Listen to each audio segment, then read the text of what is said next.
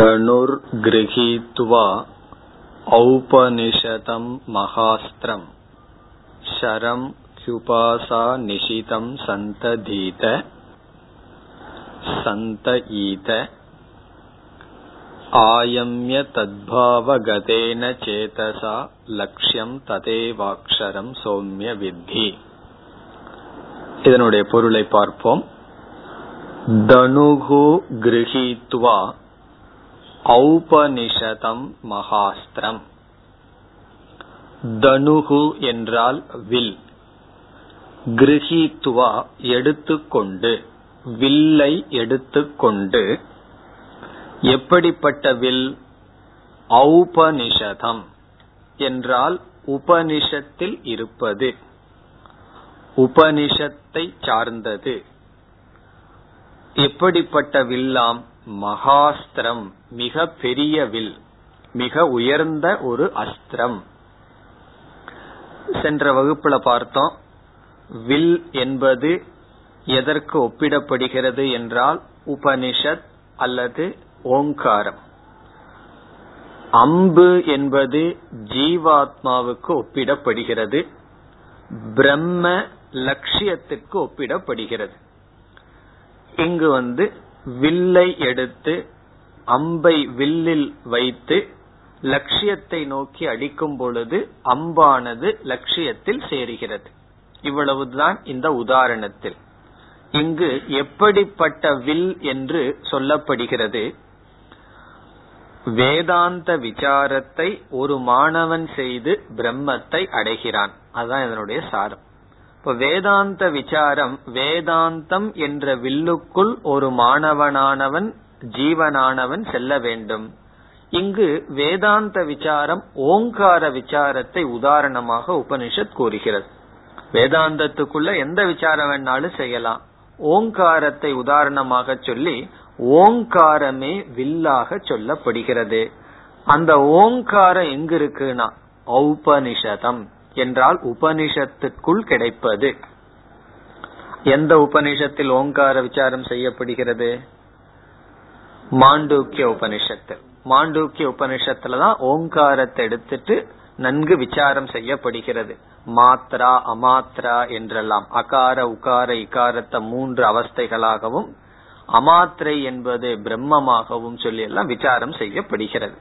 ஆகவே ஓங்காரத்திற்கு இங்கு சொல்கின்ற அடைமொழி ஔபநிஷதம்.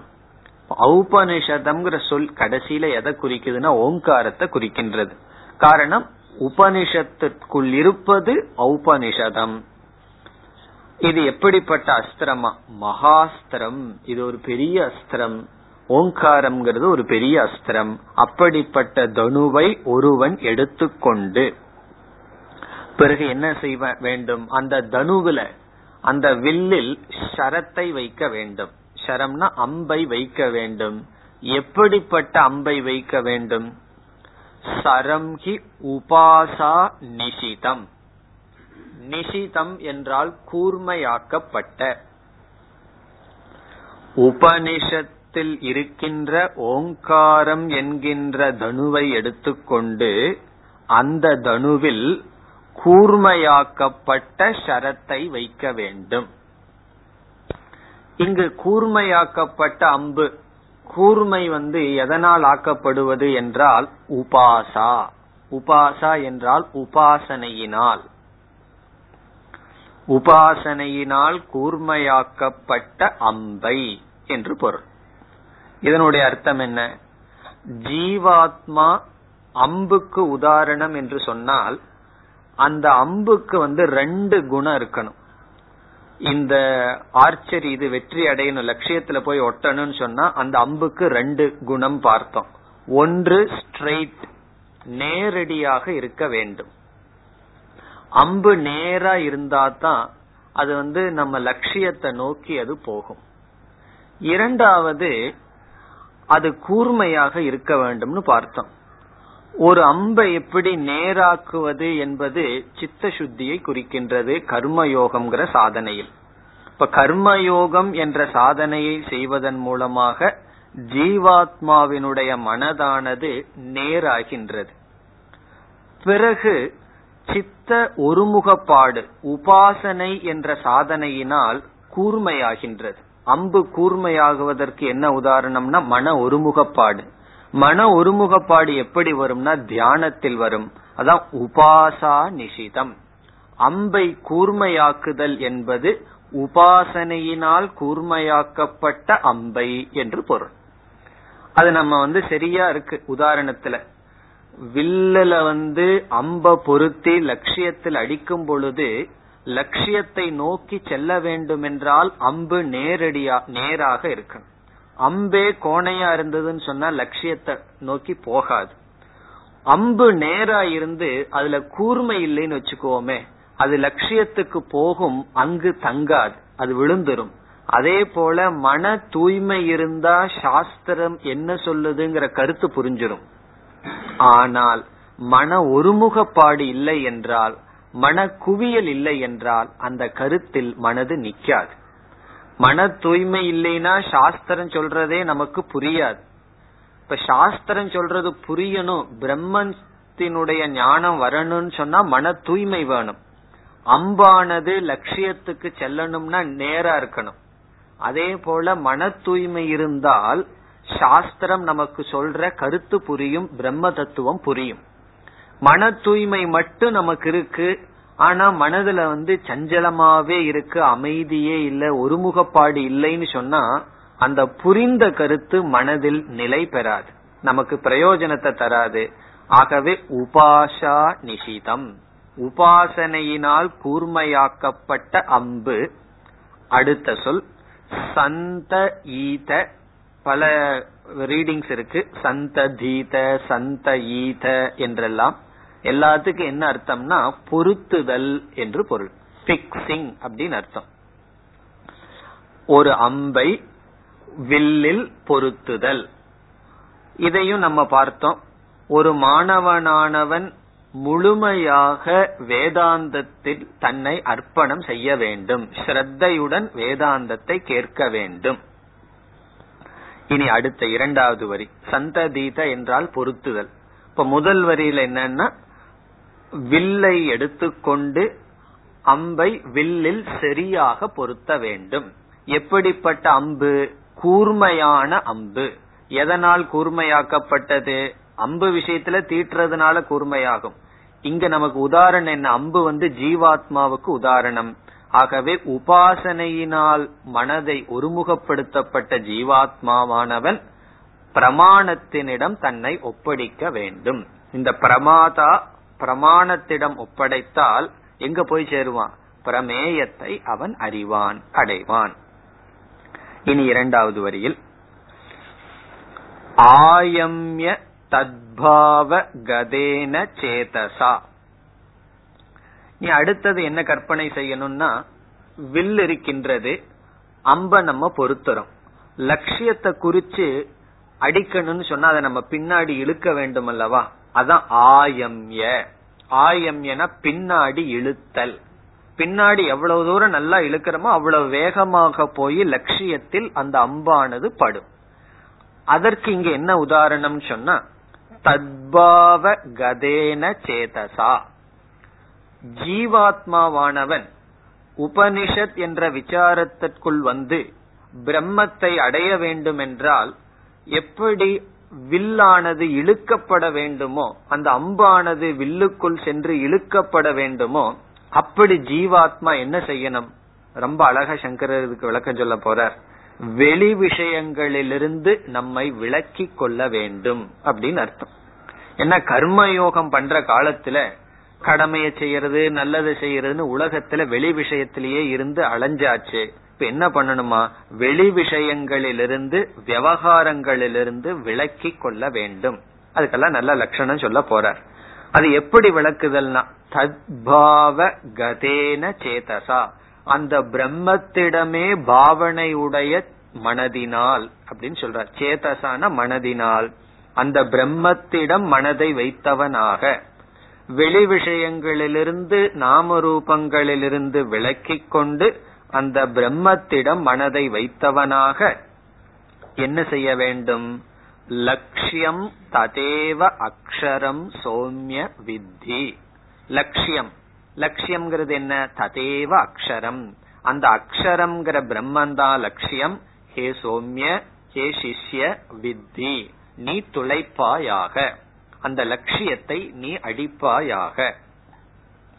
பிறகு இரண்டாவது கருத்தில், அதாவது 4வது மந்திரத்தில் இந்த உதாரணமானது மீண்டும் தெளிவுபடுத்தப்படுகிறது.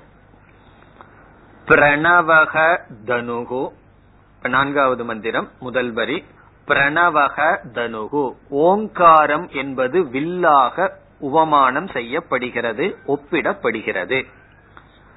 ஷரக ஆத்மா, ஷரக என்றால் அம்பானது ஜீவாத்மாவாக ஒப்பிடப்படுகிறது. வில் என்பது பிரணவம், பிரணவம் சொன்னா உபனிஷத்துல இருக்கிற ஒரு விதமான விசாரம். பிரணவகன ஓங்காரம், ஓங்காரமானது தனுவாக வில்லாக ஒப்பிடப்பட்டு அந்த வில்லில் வைக்கப்படுகின்ற அம்பானது ஆத்மா, ஆத்மான ஜீவாத்மா, உபாதியுடன் கூடிய ஜீவாத்மா. பிறகு லட்சியம் என்னன்னா பிரம்ம தல் லட்சியம் உச்சதே, அந்த ஜீவாத்மாவினுடைய லட்சியம் பிரம்ம, பிரம்மன் லட்சியம் என்று உச்சதே சொல்லப்படுகிறது. உபனிஷத்தே சொல்லது. காரணம் என்ன? இப்படித்தான் பரம்பரையாக இந்த உதாரணம் பேசப்படுகிறது. இதெல்லாம் இந்த 3 தான் இங்க இருக்கிற உதாரணம். அம்பு, வில், லட்சியம், எது எது என்னன்னு சொல்லப்பட்டது. இனி எப்படி அடிக்கணுமா? அப்ரமத்தேன வேத்தவ்யம், வேத்தவ்யம்னா துளைக்க வேண்டும், இந்த காரியத்தை செய்யணும். எப்படின்னா அப்ரமத்தேன, கவனமாக என்று பொருள். பிரமத்தக பிரமாதகன்னு சொன்னா கேர்லெஸ் அர்த்தம், கவனமின்மை. கவனமாக குறியை நோக்கி அடிக்க வேண்டும் அர்த்தம். என்ன, இந்த வில்ல வச்சு அம்ப வச்சு குறி அடிக்கணும்னு சொன்னா கவனம் இல்லாம இருந்தா எப்படி அடிக்க முடியும்? அதனால கவனமாக செய்ய வேண்டும். இதுக்கெல்லாம் சங்கரர் நல்ல விளக்கம் கொடுக்க போறார். கவனம்னா இங்க ஆத்ம விஷயத்துல எங்கெங்கெல்லாம் நம்ம கவனம் இல்லாம போயிடலான்னு சொல்ல போறார். பிறகு என்ன ஆகும்னா இதனுடைய ரிசல்ட் என்ன? சரவத் தன்மயோ பவேத், ஐக்கியத்தை இங்கு சொல்லப்படுகிறது. சரத்தை போல அந்த மயமாக ஆக வேண்டும். சரத்தை போலன்னா என்ன ஆகுது? சரமானது அம்பானது வில்லிடம் இருக்கின்றது. இந்த அடித்ததற்கு பிறகு என்னாகும்? லட்சியமும் அம்பும் ஒன்றாகிறது. தன்மயகன்னு சொன்னா லட்சியமயமாக ஆகின்றது. எதை குறித்து நாம் அடிக்கின்றோமோ அந்த லட்சியமும் அம்பும் எப்படி ஒன்றாகிறதோ அதுபோல இந்த ஜீவாத்மா பிரம்மனை லட்சியமாக கொண்டு தன்மயக பிரம்மமயனாக ஆக வேண்டும் என்று ஐக்கியமும் சொல்லப்படுகிறது. இதுல நம்ம சிந்திக்க சிந்திக்க எவ்வளவு விதமான வேல்யூஸ், பண்புகளை எடுக்கலாம். முக்கியமா கர்மயோகம், உபாசனம். கர்மயோகம்ங்கிற சாதனையில மன தூய்மையை அடைவது, அந்த அம்ப நேர்படுத்துவது. உபாசனை தியானம்ங்கிற சாதனையில அம்பை கூர்மைப்படுத்துவது. இப்படிப்பட்ட நேரான கூர்மையான அம்பு உபனிஷத்தில் ஸ்ரத்தையுடன் பொருத்தப்பட்டு பிரம்மத்தை தான் என்று உணர வேண்டும். அதுதான் இந்த 2 மந்திரத்தினுடைய சாரம். இனி பாஷ்யத்திற்கு செல்லலாம். கதம் வேத்தவ்யம் இதி உச்சதே, எப்படி அடிக்க வேண்டும் என்று சொல்லப்படுகிறது. எப்படி, ஏன் இந்த வாக்கியத்துடன் சங்கரர் துவங்குகின்றார்? இதற்கு முன்னாடி மந்திரத்துல என்ன சொல்லியிருக்கு? சோம்ய வித்தி, நீ அந்த பிரம்மத்தை அடிக்க வேண்டும் சொல்லியிருக்கே, எப்படி அடிக்க வேண்டும் என்று ஒரு கேள்வியுடன் இந்த மந்திரத்திற்கு வருகின்றார். இனி ஒவ்வொரு சொற்களாக எடுத்துக்கொண்டு விளக்குகின்றார். தனுகு ஈஸ்வாசனம், தனுகுங்கிறதுக்கு அர்த்தம் சொல்றார். தனுகுன்னு சொன்னா என்ன? வில். அந்த வில் என்னன்னா இஷுவுக்கு ஆசனம். அம்புக்கு எது ஆசனமாக இருக்கிறதோ அது தனுகு.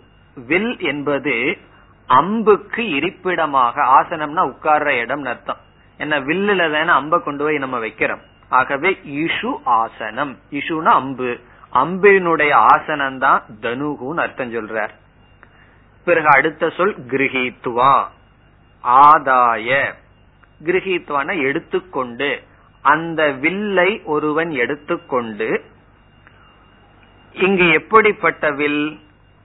ஔபநிஷதம் உபனிஷத்சு பவம் பிரசித்தம் மகாஸ்திரம் மகஸ்ச தது அஸ்திரம் ச மகாஸ்திரம் தனுகு தஸ்மின் சரம்.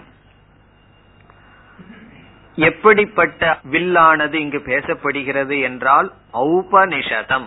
அதற்கு அர்த்தம் சொல்றார் உபனிஷத்சு பவம், உபனிஷத்துக்குள் இருப்பது. அது எப்படி இருக்கா? பிரசித்தம், பிரசித்தமா இருக்கு. அது என்னங்கிறது மூன்றாவது மந்திரத்துல நமக்கு தெரியல, அடுத்த மந்திரத்துலதான் தெரியும் பிரணவகங்கிறது. இப்ப உபனிஷத்துக்குள் பிரசித்தமாக இருப்பது. அது எப்படிப்பட்ட அஸ்திரமா? மகாஸ்திரம், மகத் பெரிய, தது அஸ்திரம் ச அது பெரிய உயர்ந்த அஸ்திரம், எது தனுகு தஸ்மின் அப்படிப்பட்ட வில்லில் என்ன செய்ய வேண்டும்? ஷரம், ஷரத்தை வைக்க வேண்டும். ஷரம்னா அம்பை வைக்க வேண்டும்.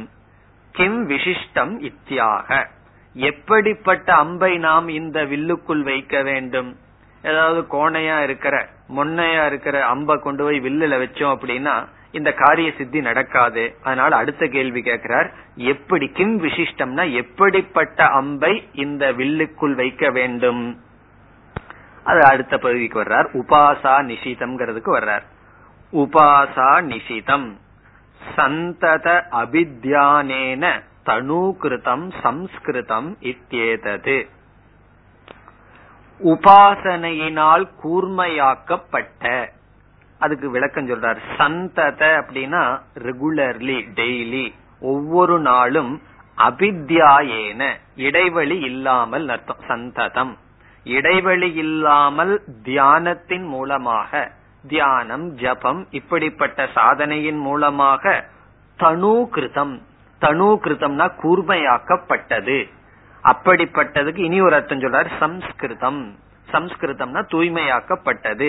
இந்த முனையில துருவெல்லாம் இல்லாம தூய்மைப்படுத்துவது போல சம்ஸ்கிருதம். இது ஏதது, இதுக்கு ஒரு பிரசித்த உதாரணம் சொல்லுவார்கள்.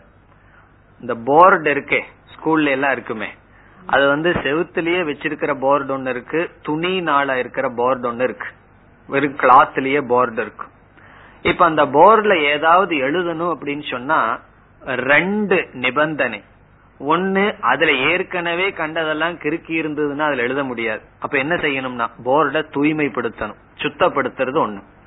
சுத்தப்படுத்தி கையில பிடிச்சிட்டோன்னு வச்சுக்கோமே, துணியான போர்டு, கிளாத் போர்டு, அதுல எழுத முடியுமா? அது எழுத முடியாது, ஒரு இடத்துல பொருத்தணும். அப்ப அந்த போர்டை வந்து ஒரு இடத்துல அசையாம பொருத்தி தூய்மைப்படுத்தினா தான் அதுல வந்து நம்ம காரியத்தை ஏதாவது புதுசா எழுதலாம். அதே போல நம்ம மனசுதான் போர்டு. அதுல வந்து பிரம்மஸ்வரூபத்து, பிரம்மத்தை பற்றிய ஞான உபனிஷத்திலிருந்து தலையில போகணும்னா ரெண்டு காரியம் பண்ணணும். ஒன்னு தூய்மைப்படுத்தணும், இரண்டாவது என்னன்னா பொருத்த வேண்டும். பொருத்துதல் அப்படின்னா அசையாமல் இருத்தல், அது உபாசனையில செய்வது. எப்படி போர்டு வந்து அசையாம இருந்தா தானே அதுல எழுத முடியும், அதே போல மனசு அமைதியாக வைத்து பழகுதல், அது இங்கு சொல்லப்படுகிறது. தூய்மையானதை பத்தி இங்க சொல்ல கிடையாது, நம்மளும் புரிஞ்சுக்கணும். இங்க வந்து நேரான அப்படிங்கிற உதாரணம் சொல்லல, இதுல இருந்து நம்ம சேர்த்தி கொள்கின்றோம். சம்ஸ்கிருதம் இத்யேதது. இனி அடுத்த சொல் சந்த ஈத, சந்தானம் குர்யாத். சந்தானம் குர்யாத்ன்னு சொன்னா பொருத்துதல் அப்படின்னு அர்த்தம். சரியா பொருத்தணும். வில்லுல வந்து அம்ப சரியா பொருத்தலின்னு சொன்னா ஒழுங்கா போகாது. அதே போல ஒருவன் வந்து உபனிஷத் படிக்க வந்துட்டு சரியாக அதை படிக்கலின்னு வச்சுக்கோமே, சரியான குரு கிட்டையோ அல்லது முறையாகவோ படிக்கவில்லைன்னா உபனிஷத் சொல்றது நமக்கு புரியாது. அதனால சரியாக பொருத்த வேண்டும். சரியான பாவனையுடன் ஸ்ரத்தையுடன் சிஷ்யன் உபனிஷத்திற்குள் வர வேண்டும். இந்த தர்க்க புத்தி எல்லாம் உற்றணும். தர்க்கமெல்லாம் உபனிஷத்து தான் பிரதானமா கொண்டு தர்க்கம் வந்து இரண்டாவது படியா வரணும். ஏன்னா நம்ம வாழ்க்கை பூரா தர்க்க ரீதியாவே சிந்திச்சு உபனிஷத் சொல்றது நம்ம அனுபவத்துக்கு விரோதமா இருந்தா நமக்கு புத்தி ஏத்துக்கொள்ளாது. அப்படியெல்லாம் இல்லாம உபனிஷத்து தான் பிரமாணம் என்ற புத்தியுடன் உபனிஷத்தில் ஒருவன் பொருந்த வேண்டும். இனி அடுத்த பகுதிக்கு வர்றார், ஆயம்ய தத்பாவ கதேன சேதசா. சந்தாயச்ச ஆயம்ய ஆக்ருஷ்ய சேந்திரிய சேந்திரியம் அந்தக்கரணம் ஸ்வவிஷயாத் வினிவர்த்திய லக்ஷ்யே ஏவ ஆவர்ஜிதம் கிருத்வா இத்யர்த்தஹ. இனி நம்ம லட்சியத்தை பார்த்து அடிக்க வேண்டும் என்பதற்கு அடுத்த நிபந்தனை என்ன? வில்லை அம்ப வில்லில் பொருத்தப்பட்டு அதை இழுக்கிறமே பின்னாடி, அப்படி இழுக்கிறதுனா என்ன? ஆயம்ய, அதுக்கு அர்த்தம் சொல்றார் ஆக்ருஷ்ய இழுத்தல். இங்கு இழுத்தல்னா என்ன? ஜீவாத்மா விஷயத்தில் இழுத்தல்னா என்ன? சேந்திரியம் அந்த கரணம், இந்திரியத்துடன் கூடிய அந்த கரணத்தை என்ன செய்யணுமா? அதாவது 5 ஞானேந்திரியங்கள், கர்மேந்திரியங்கள், அந்த கரணம், இப்படி இந்திரியங்களும் அந்த கரணத்தையும் சேர்ந்து என்ன செய்யணும்? ஸ்வவிஷயாத் வினிவர்த்திய, அந்தந்த விஷயத்திலிருந்து விலக்கி கொண்டு. கண்ணுனா ரூபம், காதுனா சப்தம், நாக்குனா பேச்சு சுவை, இப்படி அந்தந்த விஷயங்களிலிருந்து. இந்த இடத்துல விவகாரத்துக்கு பயன்படுத்தக்கூடாதுன்னு சொல்லல, இந்திரியங்களை போகத்திற்காக பயன்படுத்தாமல் அந்த போகத்தை கொடுக்கிற விஷயங்களிலிருந்து இந்திரியத்தையும் மனதையும் வினிவர்த்திய விலக்கி கொண்டு. இது எந்த சாதனையை குறிக்கின்றது? சமக தமகங்கிற சாதனையை குறிக்க. தமகன்னு சொன்னா இந்திரியத்தை போக்கிய வஸ்துவிலிருந்து எடுத்துக்கிறது, சமகன்னு சொன்னா அந்த விஷயங்களை பத்தி எல்லாம் சிந்தித்து கொண்டு இல்லாமல் இருத்தல். என்ன செய்யணுமா? வெளி விஷயங்களிலிருந்து மனதை எடுத்துக்கொண்டு லட்சியே ஏவ, அந்த லட்சியத்திலேயே ஆவர்ஜிதம் கிருத்வா. ஆவர்ஜிதம் கிருத்வான அபிமுகம், நேராக லட்சியத்தில்தான் நம்முடைய இந்திரியங்களும் மனதும் இருக்க வேண்டும். நம்ம எதற்காக எந்த லட்சியத்தை எடுத்துக்கொண்டோமோ அதிலேயே மனதையும் இந்திரியத்தையும் வைத்து ஆவர்ஜிதம் கிருத்வா இத்யர்த்தஹ. பிறகு சொல்றார், இங்க கையில இழுக்கிறது போல கிடையாது, மனசுல பிரம்ம பாவனை வர வேண்டும் அப்படிங்கிற கருத்து சொல்றார். நகி ஹஸ்தேன இவ தனுஷக ஆயமனம் இக சம்பவதி. இந்த உதாரணத்துல கையினால அம்ப இழுக்கிறோம், இழுத்து விடுறோம், அது போல இந்த இடத்துல பிரம்மத்தை அடையிற விஷயத்துல சம்பவிக்காது. பிறகு இழுக்கிறதுனா என்னன்னா பிரம்மத்திடம் மனதை வச்சு அனாத்மாவிலிருந்து நம்மை பிரித்து கொள்ளுதல் அப்படின்னு சொல்றார். நகி ஹஸ்தேன இவ, கையினால் இழுப்பதை போல, தனுஷக ஆயமனம் இக சம்பவதி, இந்த இடத்தில் பிரம்ம வித்யா விஷயத்தில் கையில இழுக்கிறது போல கிடையாது. பின்ன இழுக்கிறதுனா என்ன அடுத்த பகுதியில் சொல்றார். தத்பாவகதேன தஸ்மின் பிரம்மணி அக்ஷரே லக்ஷியே பாவனா பாவக தத் கதேன சேதசா லட்சியம் ததேவ யதோக்த லக்ஷணம் அக்ஷரம் சௌம்ய வித்தி. தத்பாவகதேன, அதுக்கு அர்த்தம் சொல்றார், ததுனா தஸ்மின் பிரம்மணி, அந்த பிரம்மத்தில், அக்ஷரே, அந்த பிரம்மத்துக்கு தான் இங்க அக்ஷரம்னு உபனிஷத்துல பேசிட்டு வருதே, அக்ஷரே, இது என்ன இங்க? லட்சியே, லட்சியமான அந்த அக்ஷரத்தில் பாவனா, பாவனான அதையவே நினைச்சிட்டு இருக்கிறது, அதையே சிந்தித்து கொண்டு இருத்தல். எப்படி வெளி விஷயத்தை சிந்திச்சிட்டு இருந்தா பிரம்மத்தை சிந்திக்க முடியாது, இப்ப வெளி விஷயத்திலிருந்து நம்மை விலக்கி கொண்டு அந்த ஈஸ்வரனை பிரம்மத்தை சிந்தித்து கொண்டு இருத்தல். தத்பாவ கதேன சேதசா, அப்படிப்பட்ட மனதினால் என்ன செய்யணும்? லட்சியம் ததேவ யதோக்தம் அக்ஷரம், இங்கு சொல்லப்பட்டுள்ள லட்சணமான அக்ஷரத்தை சோம்ய ஹே சிஷ்யா வித்தி அடிக்க வேண்டும். இது 3வது மந்திரம். இனி 4வது மந்திரத்திற்கு வருகின்றார். யதுக்தம் தனுராதி ததுச்சதே. தனுராதி கல்பனா, அது தொடர்கிறது, அந்த கற்பனையானது மீண்டும் சொல்லப்படுகிறது. பிரணவக ஓங்காரக தனுகு, பிரணவம் என்பது ஓங்காரம், அதுதான் இங்கு தனுகு. அதுக்கு இங்க லட்சணம் சொல்றார்.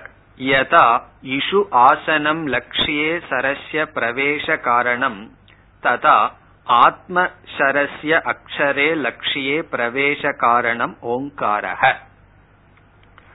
வில்லுக்கு என்ன லட்சணம் கொடுக்கிறார்னா, வில் என்பது அம்பை லட்சியத்தோடு ஒன்றாக்குகிறது.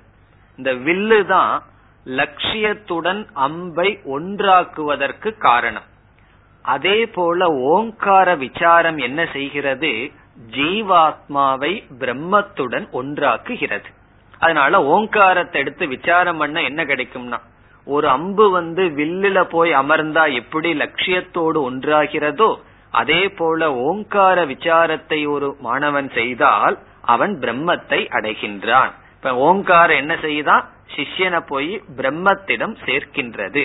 அதான் இங்க சொல்றார், யதா எப்படி, இஷு ஆசனம், இஷுவுக்கு அம்புக்கு ஆசனமாக இருக்கின்ற வில்லானது லட்சியே லட்சியத்தில் சரஸ்ய பிரவேச காரணம், அதாவது அம்புக்கு லட்சியத்தில் பிரவேசம் செய்ய காரணமாக இருக்கிறதோ, ததா அப்படி ஆத்மசரஸ்ய இங்கு ஆத்மாவாக உவமையாக சொல்லப்பட்டுள்ள சரத்திற்கு அக்ஷரே லட்சியே லட்சியமான அக்ஷரத்தில் பிரவேச காரணம் ஓங்காரக ஓங்காரமானது பிரவேச காரணம். அதை விளக்கிறார், எப்படி ஓங்காரம் பிரவேச காரணம் சொல்லி விளக்குகின்றார். பிரணவேணகி அப்யஸ்யமானேன சம்ஸ்கிரியமானக தது ஆலம்பனக அப்ரதிபந்தேன அக்ஷரே அவதிஷ்டதே யதா தனுஷா ஆஸ்தக இஷுகு லக்ஷியே. அதக பிரணவக தனுகு இவ தனுகு. சாஸ்திரத்துல ஓங்காரம் இரண்டு விதத்தில் பயன்படுத்தப்படுகிறது. ஒன்று உபாசனைக்கு ஆலம்பனமாக பயன்படுத்தப்படும், பிறகு விசாரத்துக்கும் ஆலம்பனமாக பயன்படுத்தப்படும். இப்போ ஒரு சில உபாசனைகளுக்கு ஓங்காரத்தை வச்சு சில தேவதைகளை உபாசனை செய்ய வேண்டும். கடோபனிஷத்துல அப்படித்தான் அறிமுகப்படுத்துறார்.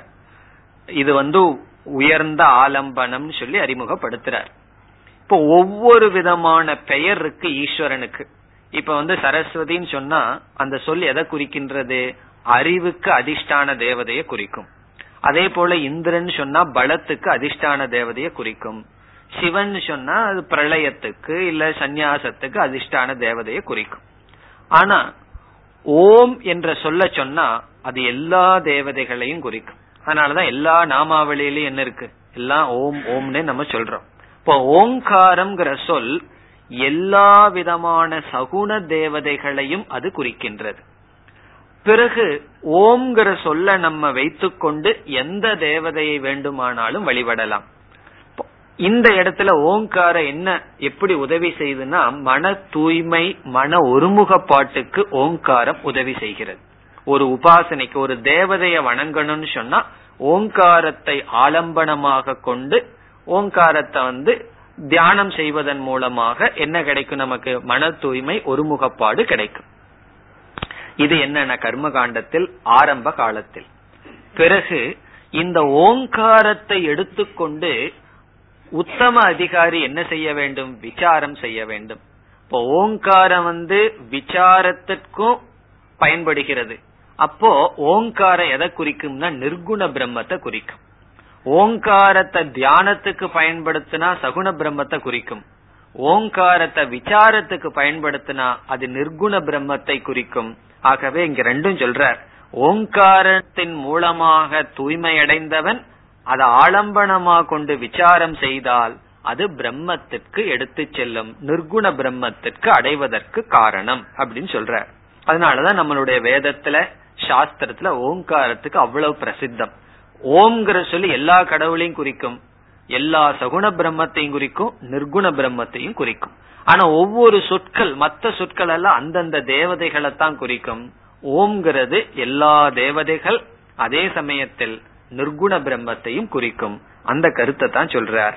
பிரணவேணகி அபியஸ்யமானேன இந்த பிரணவத்தை அபியாசம் செய்தால் என்ன கிடைக்கும்னா சம்ஸ்கிரியமானக அதனால் ஒருவன் தூய்மையை அடைந்து தது ஆலம்பனக அதை ஆலம்பனமாக கொண்டு விசாரமும் செய்யும் பொழுது என்ன ஆகின்றது, அப்பிரதிபந்தேன அக்ஷரே அவதிஷ்டதே எந்த பிரதிபந்தமும் இல்லாமல் எந்த தடையும் இல்லாமல் அக்ஷரத்தில் அவன் இருக்கின்றான். ஜீவன் அந்த பிரம்மத்தை புரிந்து கொள்வான் எப்பொழுது இந்த ஓங்காரத்தின் துணை கொண்டு விசாரம் செய்தால்.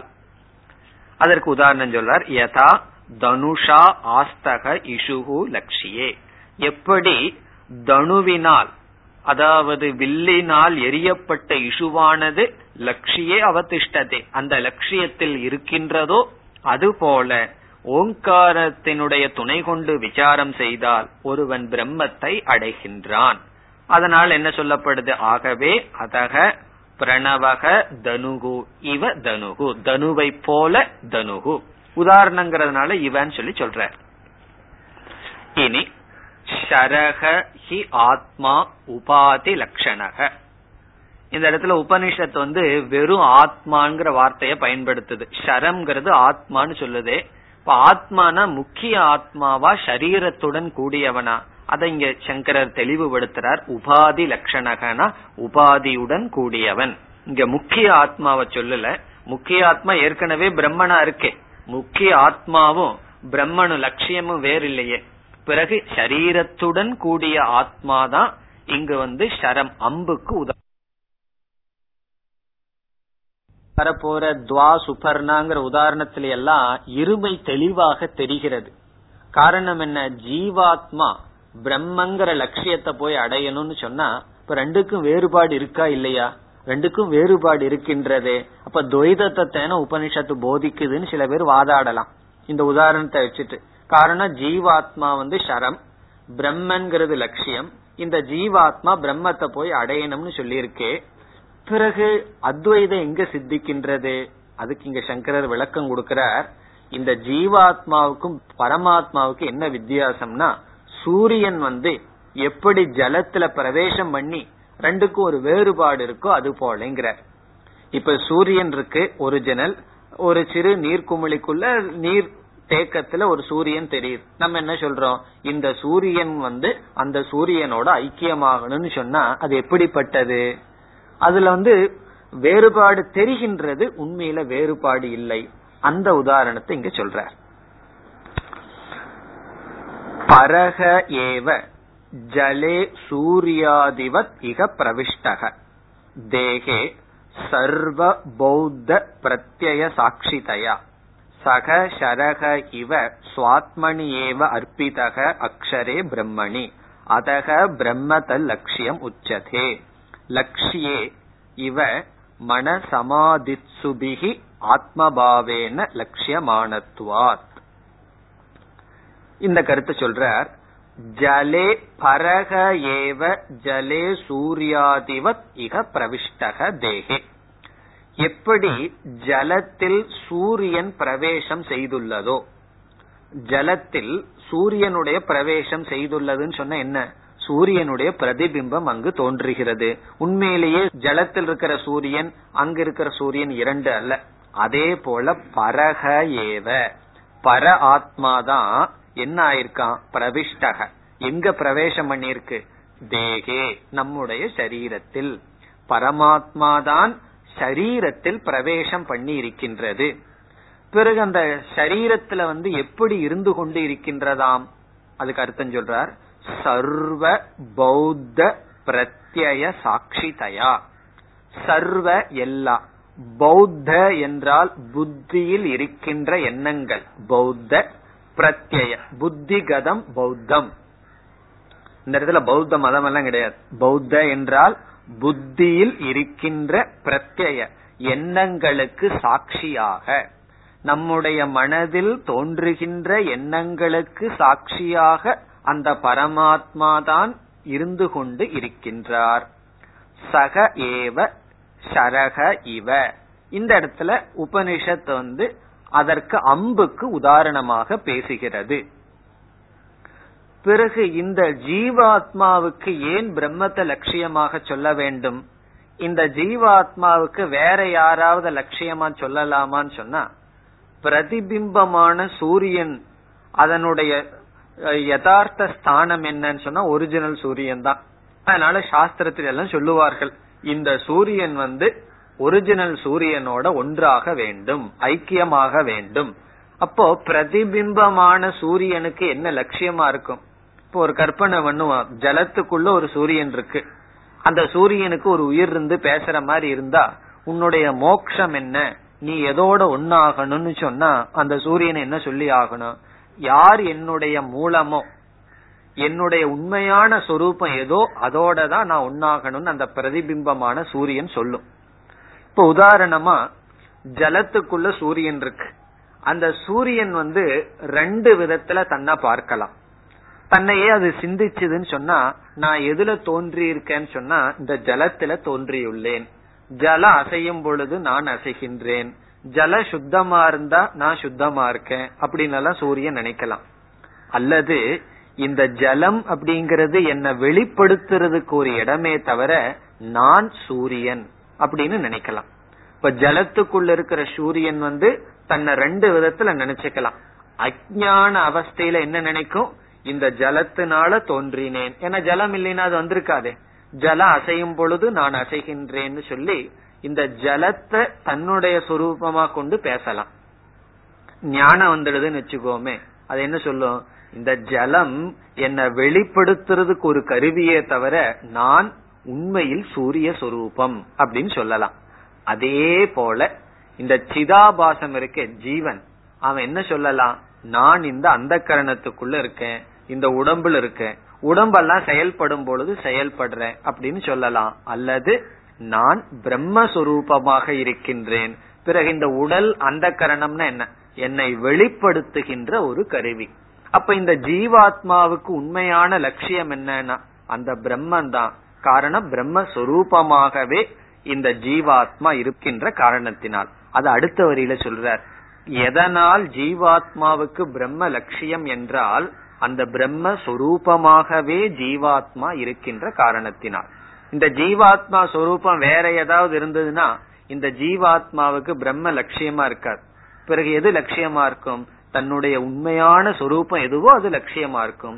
இங்க பிரம்மன் தான் லட்சியமாக இருக்கிறது, அதை காட்டுகிறார்.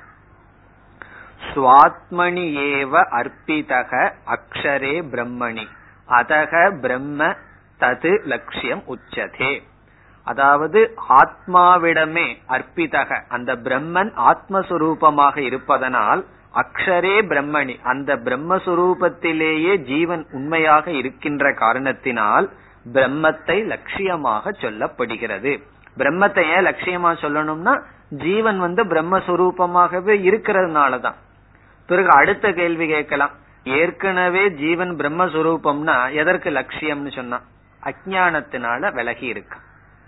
ஏற்கனவே ஜீவன் பிரம்மஸ்வரூபம்னா ஜீவனை போய் எதுக்கு பிரம்ம லட்சியம்னு சொல்லணும்னா அது ஏற்கனவே இருக்கிறதுனால லட்சியம். பிறகு லட்சியம்னு சொல்றதுக்கு காரணம் அவனுக்கு அது தெரியல, நான் பிரம்மஸ்வரூபம்னு தெரியாத காரணத்தினால் லட்சியமாகுது. இப்ப ஞானம் வந்துட்டா லட்சியம் கிடையாது, ஞானம் வர்ற வரைக்கும் லட்சியம்.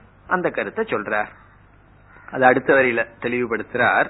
லட்சிய இவ மன சமாதிசுபிகி ஆத்மபாவேன லட்சியமானத்வாத். இந்த மனதை எல்லாம் கட்டுப்படுத்தி மனதை பக்குவப்படுத்தி மோட்சத்தை அடைய விரும்புபவர்களுக்கு தன்னுடைய சொரூபமாகவே அறியப்பட வேண்டும் என்கின்ற காரணத்தினால் இந்த ஜீவாத்மாவுக்கு லட்சியமானது பிரம்மன் என்று சொல்லப்படுகிறது. இந்த உதாரணத்தை நம்ம தவறா எடுத்துக்க கூடாதுங்கிறதுக்காக இந்த இடத்துல கவனமா பேசுற. இந்த உதாரணத்தை வச்சுட்டு ஜீவன் வேறு பிரம்மன் வேறுன்னு நினைக்க கூடாது. இந்த உதாரணத்துல சில சாதனைகளை சொல்லி ஐக்கியத்தை தான் சாஸ்திரம் சொல்லுது அப்படிங்கறதுக்காக இந்த வார்த்தைகளை சொல்ற. இனி அடுத்தது தத்ர ஏவம் சதி அப்ரமத்தேன.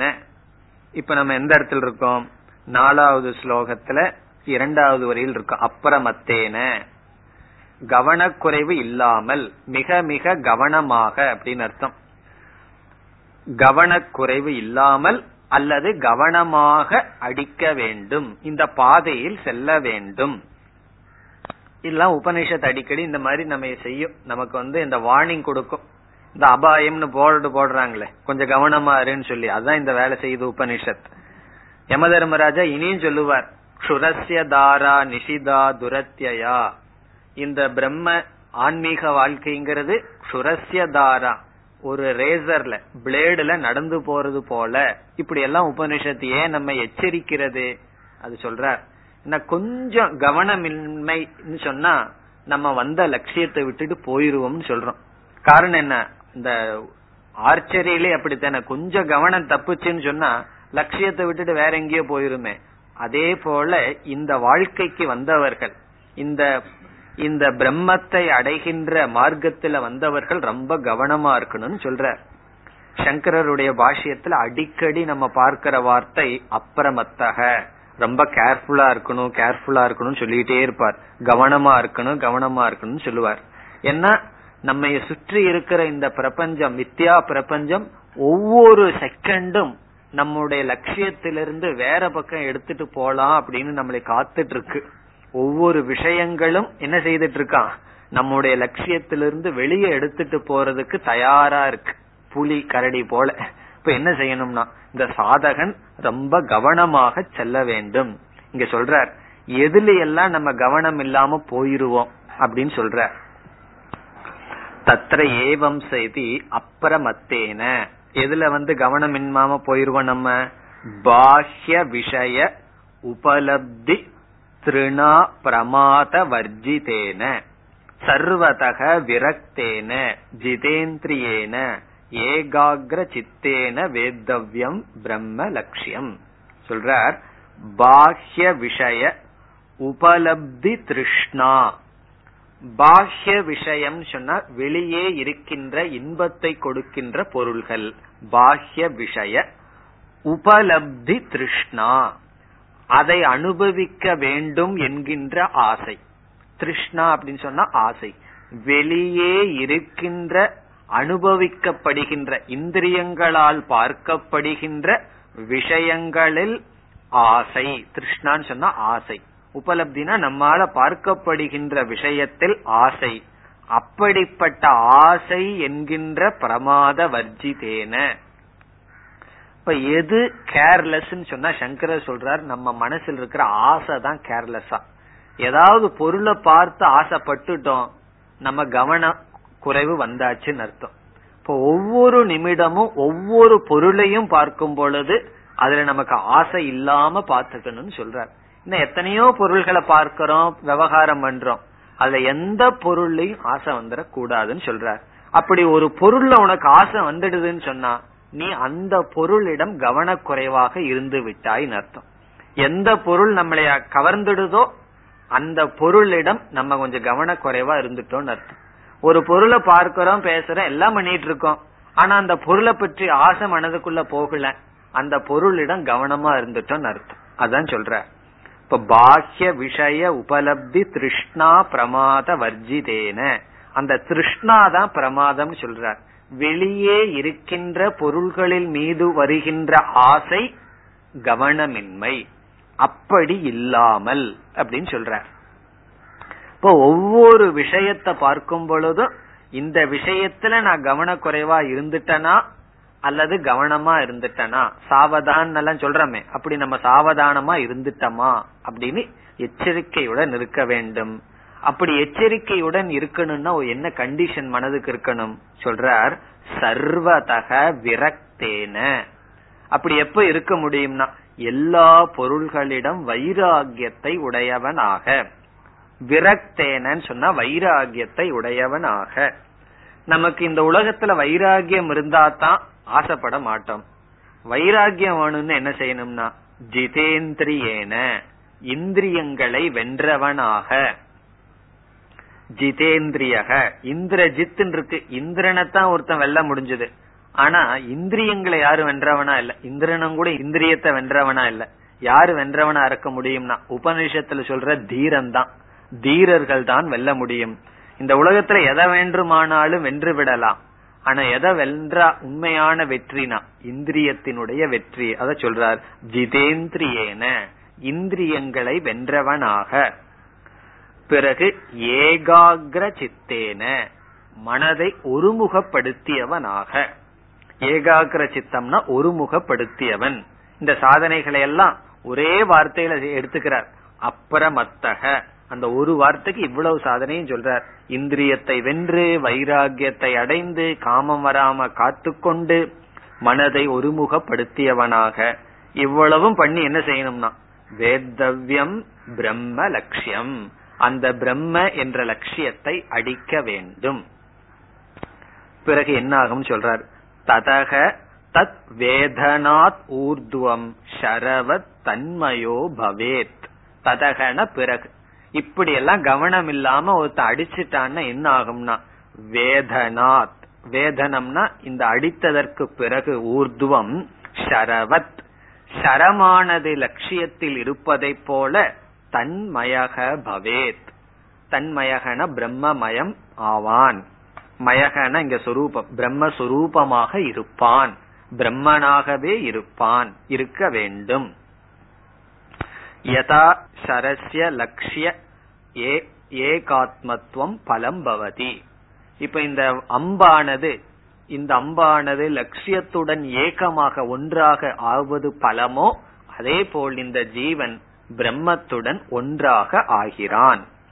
யதா சரஸ்ய லட்சிய ஏகாத்மத்துவம், லட்சியத்துடன் ஒன்றாக இருப்பது பலமோ அதுபோல ததா தேகாதி ஆத்ம பிரத்யய திரஸ்காரேன அக்ஷர ஏகாத்மத்துவம் பலம் ஆபாதையே இத்தியர்த்தக. கடைசியில சாரத்தை சொல்றார், அதுபோல தேகாதி ஆத்ம பிரத்யய திரஸ்காரேன, தேகம் மனம் முதலியவற்றில் நான் என்கின்ற புத்தியை நீக்குவதன் மூலம், தேகாதி ஆத்ம, தேகாதி ஆத்மனா தேகம் மனம் இந்திரியம் இவைகளில், பிரத்யய திரஸ்காரேன அதுல ஆத்ம புத்தி என்கின்ற எண்ணத்தை நீக்கி அக்ஷர, அக்ஷரத்துடன் பிரம்மத்துடன் ஒன்றாக இருக்கின்ற பலத்தை ஆபாதையே ஒரு சிஷ்யன் அடைய வேண்டும். ஆபாதையேத்னா அதை சம்பாதிக்கணும் அர்த்தம். எதை சம்பாதிக்கணும்? அனாத்ம புத்தியை நீக்கி ஆத்ம புத்தியை ஒருவன் சம்பாதிக்க வேண்டும். இத்தியர்த்தக, இதுதான் சாரம். இவ்விதம் இந்த ரெண்டு மந்திரத்தில் உதாரணத்தின் மூலமா சில சாதனைகளும் பிறகு பிரம்ம ஐக்கியமும் சொல்லப்படுகிறது. இனி ஐந்தாவது மந்திரம். யஸ்மின் த்யௌ ப்ருதிவி சாந்தரிக்ஷம்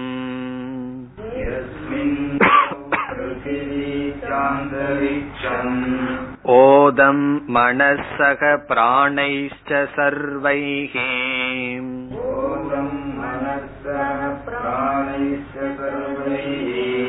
தமேவைகம் ஜானத ஆத்மானம்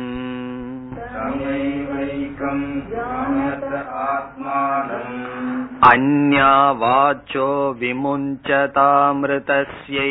சேதுஹ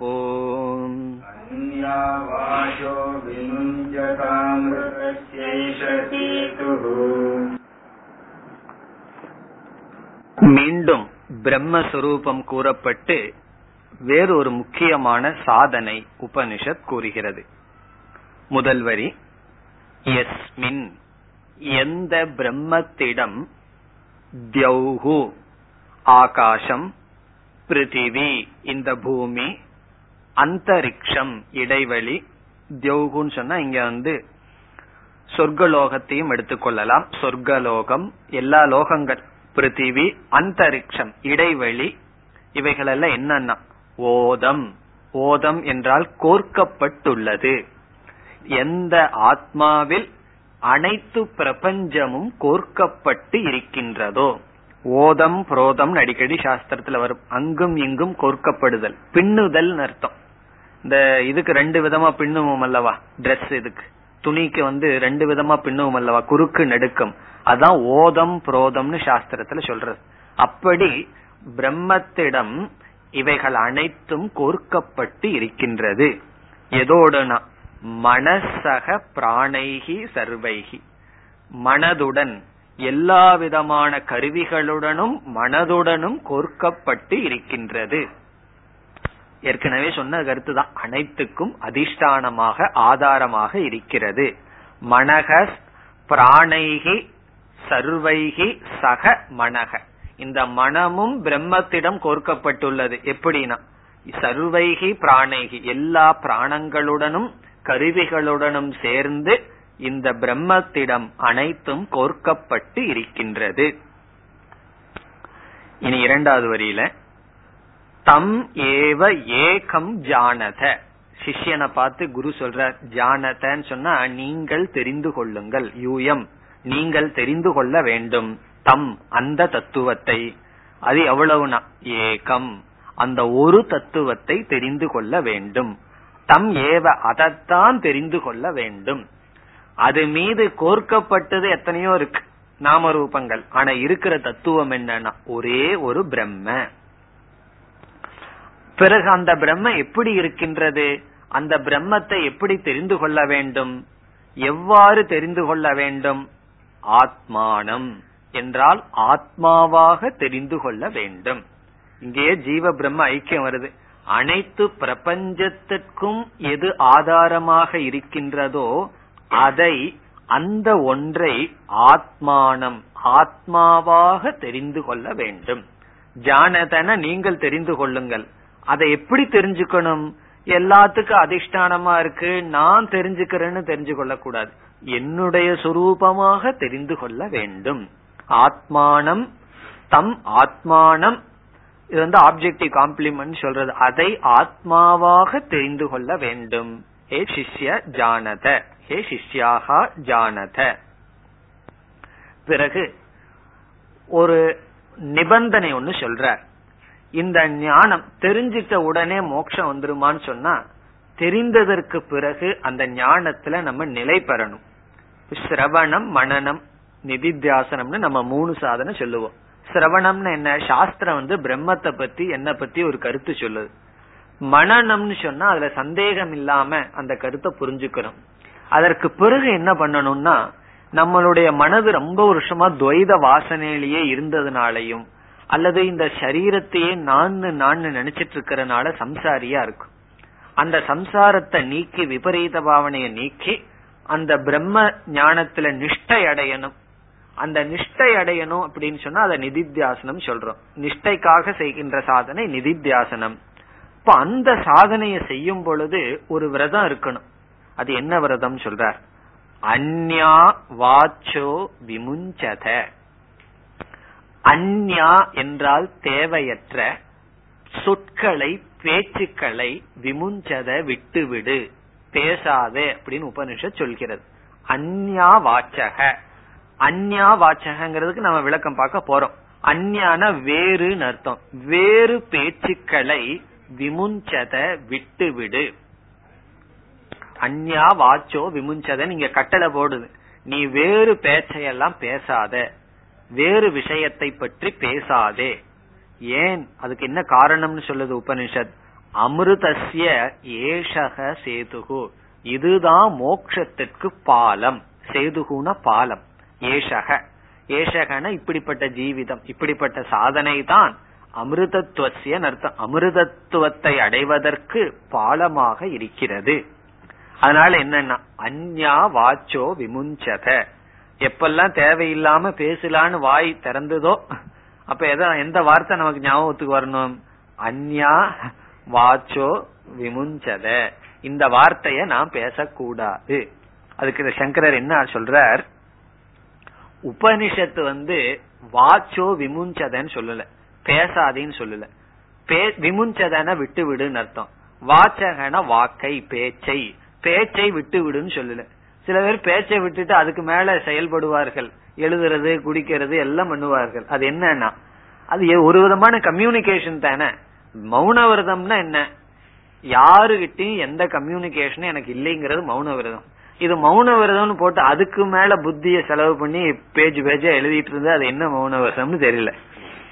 மௌன விரதத்தினுடைய சாரம் வந்து வேற ஜீவனோட நான் கம்யூனிகேஷன் இருக்கக்கூடாதுங்கிறதா மௌன விரதத்தினுடைய சாரம். அதுதான் அதனுடைய சாதனை. இப்ப உபனிஷத்து வந்து பேச்சை விட்டு விடுன்னு சொல்றதுக்கு பதுவா அன்யா வாச்சான்னு சொல்லுது. இந்த பிரம்ம விஷயத்தை தவிர வேறு பேச்சுக்களை விட்டு விடுன்னு சொல்லுது. அதனுடைய அர்த்தம் என்னன்னு சொன்னா அனாத்ம விஷயமான பேச்சுக்களை விட்டு விடுன்னு அர்த்தம். அன்யாங்கிறது சொல்ல ஆத்ம வெதிரிக்த அனாத்ம அனாத்ம விஷயமான பேச்சுக்களை விட்டுவிட வேண்டும். இதுல ஒரு தத்துவம் இருக்கு, எந்த பொருளை பத்தி நம்ம அதிகமா பேசுறோமோ அந்த பொருள் நமக்கு சத்தியமாயிரும். நம்மளை அறியாமே அந்த பொருளுக்கு ரியாலிட்டி கொடுத்துருவோம். அதை பொய்ன்னு சொல்லி இருந்தாலும் அதை பற்றி பேச பேச அந்த பொருள் அந்த விஷயம் நமக்கு சத்தியமாயிரும். இப்போ ஒருத்தன் இருக்கான், அவனிடம் பல குறைகள் இருக்கு, அதையே பேசிட்டு இருந்தா அந்த குறைகள் நமக்கு அந்த சொரூபம் நமக்கு சத்தியமாகும். இனி ஒருத்தன் எப்ப பார்த்தாலும் பேசிட்டே இருக்கான்னு வச்சுக்கோமே, நம்ம அவனை பத்தி கமெண்ட் அடிக்கிறோம், அவன் எப்பவுமே அரட்டை அடிக்கிறான், அவன் எப்பவுமே அரட்டை அடிக்கிறான்னு என்ன ஆகும்னா அந்த குணம் நமக்கு சத்தியமாயி அது நமக்கு வந்துடும். அப்படி மற்றவர்களை பற்றி அனாத்ம விஷயத்தை பற்றி அதிக பேச பேச ஒன்னா அதுல சத்தியத்துவம் இருந்தா தான் பேசுவோம். இனி ஒண்ணு அது ஏதாவது கொஞ்சம் கஷ்டப்பட்டு மெச்சூர் ஆகி அதுல இருந்து விலகி வந்தாலும் அத பேச பேச அதுக்குள்ள நம்ம விழுந்துரும். டிரெஸ் பத்தி பேச பேச டிரெஸ் சத்தியமாகும். இனி ஒருத்தருடைய நடவடிக்கையை பத்தி பேச பேச அதெல்லாம் சத்தியமாகும். அப்படி மற்றவர்களை பற்றி அனாத்ம விஷயத்தை பற்றி நாம ரூபத்தை பற்றி பேச பேச அவைகளெல்லாம் நம்முடைய சொரூபமாயிரும். அதனால இந்த நிதித்தியாசனம்ங்கிற சாதனைக்கு போக விரும்புகின்ற சாதகன் முக்கியமா என்ன செய்யணுமா, அன்யா வாச்சா விமுஞ்சத, தேவையற்ற பேச்சுக்கள் இருக்க கூடாது. பேசணும் அப்படின்னா ஆத்ம விசாரம், ஆத்மாவை பற்றி, அல்லது விவகாரம். விவகாரத்துக்கு பேசி ஆகணுமே, அது கொண்டு வா, இது இப்ப கிச்சன்ல போறோம், அவங்ககிட்ட ஏதாவது பேசிதான் ஆகணும்.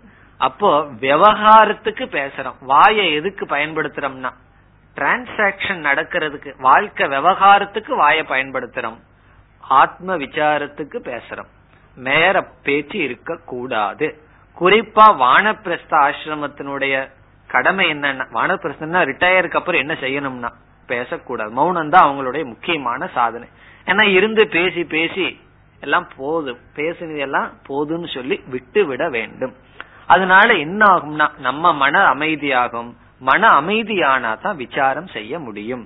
அதனால இந்த ஒரு வார்த்தைய நல்லா அண்டர்லைன் பண்ணி வச்சுக்கணும், அன்யா வாச்சோ விமுஞ்சத. மேலும் அடுத்த வகுப்புல சிந்திப்போம். ஓம் பூர்ணமத பூர்ணமிதம் பூர்ணாத் பூர்ணமுதச்யதே பூர்ணஸ்ய பூர்ணமாதாய பூர்ணமேவாவசிஷ்யதே. ஓம் சாந்தி சாந்தி சாந்தி.